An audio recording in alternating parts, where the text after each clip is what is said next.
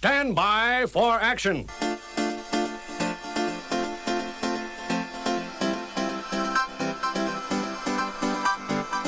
Every show we drop the needle on the tracks that were part of the mixed tapes and mixtapes of my eighties and nineties. Tunes that followed me on the train in the morning, on the way to my adventures on the weekend, and all the times in between. Please join me as I share a track from the record box. What I remember, a little bit of history, and a hell of a lot of nostalgia. I'm Michael, and please join me as we get lost in twelve inches. And drop. There will be samples here. I just thought I'd let you know.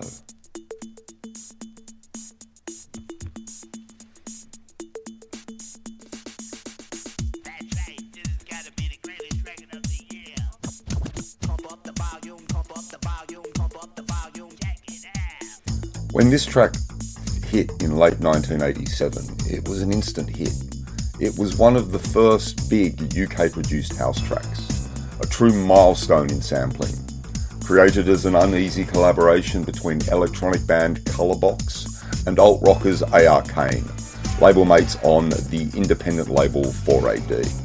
There is so much to unpack on this song. Studio squabbles, legal wrangling, arguments between labels, and the sheer number of samples used to create it, that I can't really do the entire story of this song justice in its runtime. There is a very detailed article on Wikipedia that I recommend that you check out to get the full story. It was originally released to D Js as an untitled white label in July nineteen eighty-seven. Pump Up the Volume proved to be very popular, prompting four A D to release the track in August of that year, and it entered the charts at number thirty-five. The remix, which is what I'm rambling over now, was released a week later and proved to be the more popular version, and it was this that was used as the basis of the seven-inch release and the eventual music video.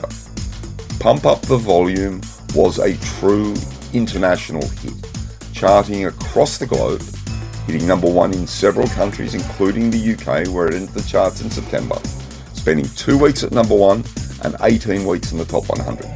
In Australia, it hit number six.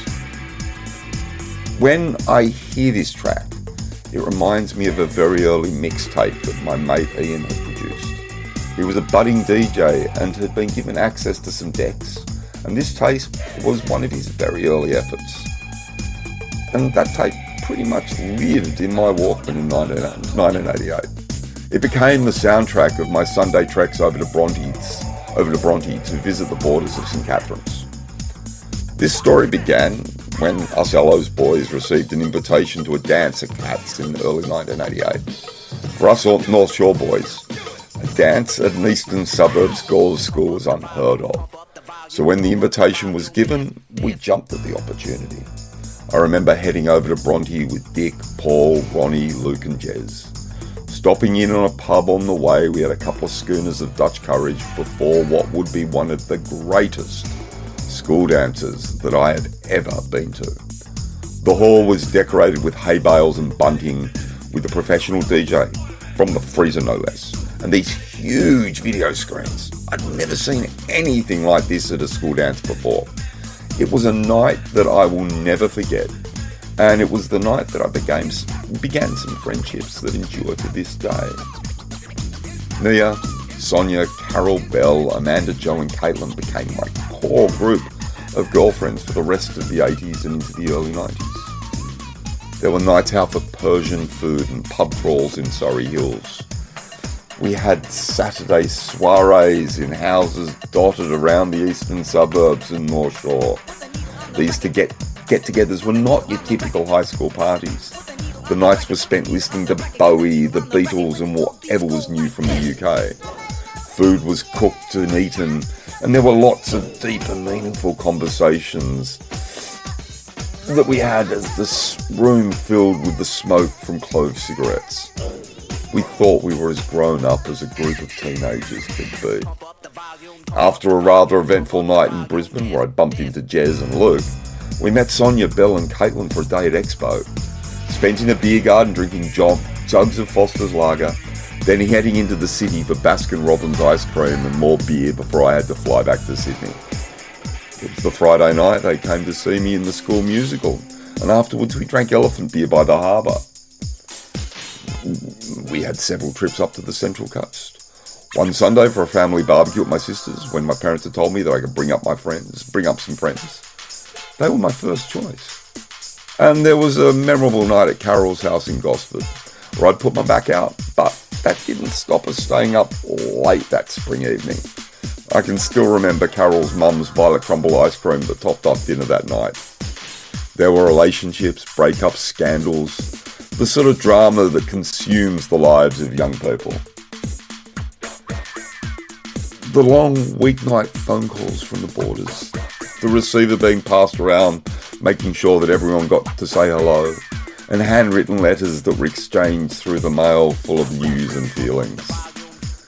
As we moved from nineteen eighty-eight to eighty-nine, there were new, there were more school dances, and new relationships were formed, and I continued to make the trip over to Bronte through to nineteen ninety. And when Carol heard that Kath and Jen were looking for a guy to move in, I was the first one that came to mind. And that's how I moved into Abercrombie Street. Now, I used to carry a picture of these girls around in my wallet. That's how fond of them I was. You know, I wish I still had that picture today.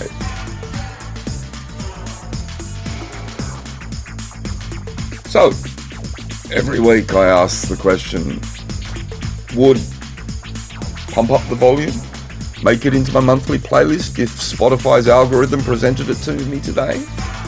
Well, yeah, I think it would. It's a great tune. And yeah, I think it really would. I, I enjoy it.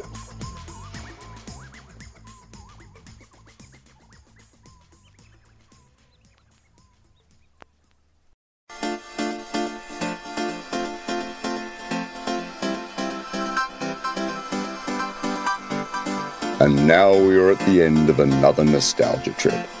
If you've enjoyed listening to me ramble on, please subscribe to get notified when I release new episodes. I'm on all the socials, so check me out there. Thanks for listening to Lost in twelve Inches. I'm Michael, and as I always say, testicles.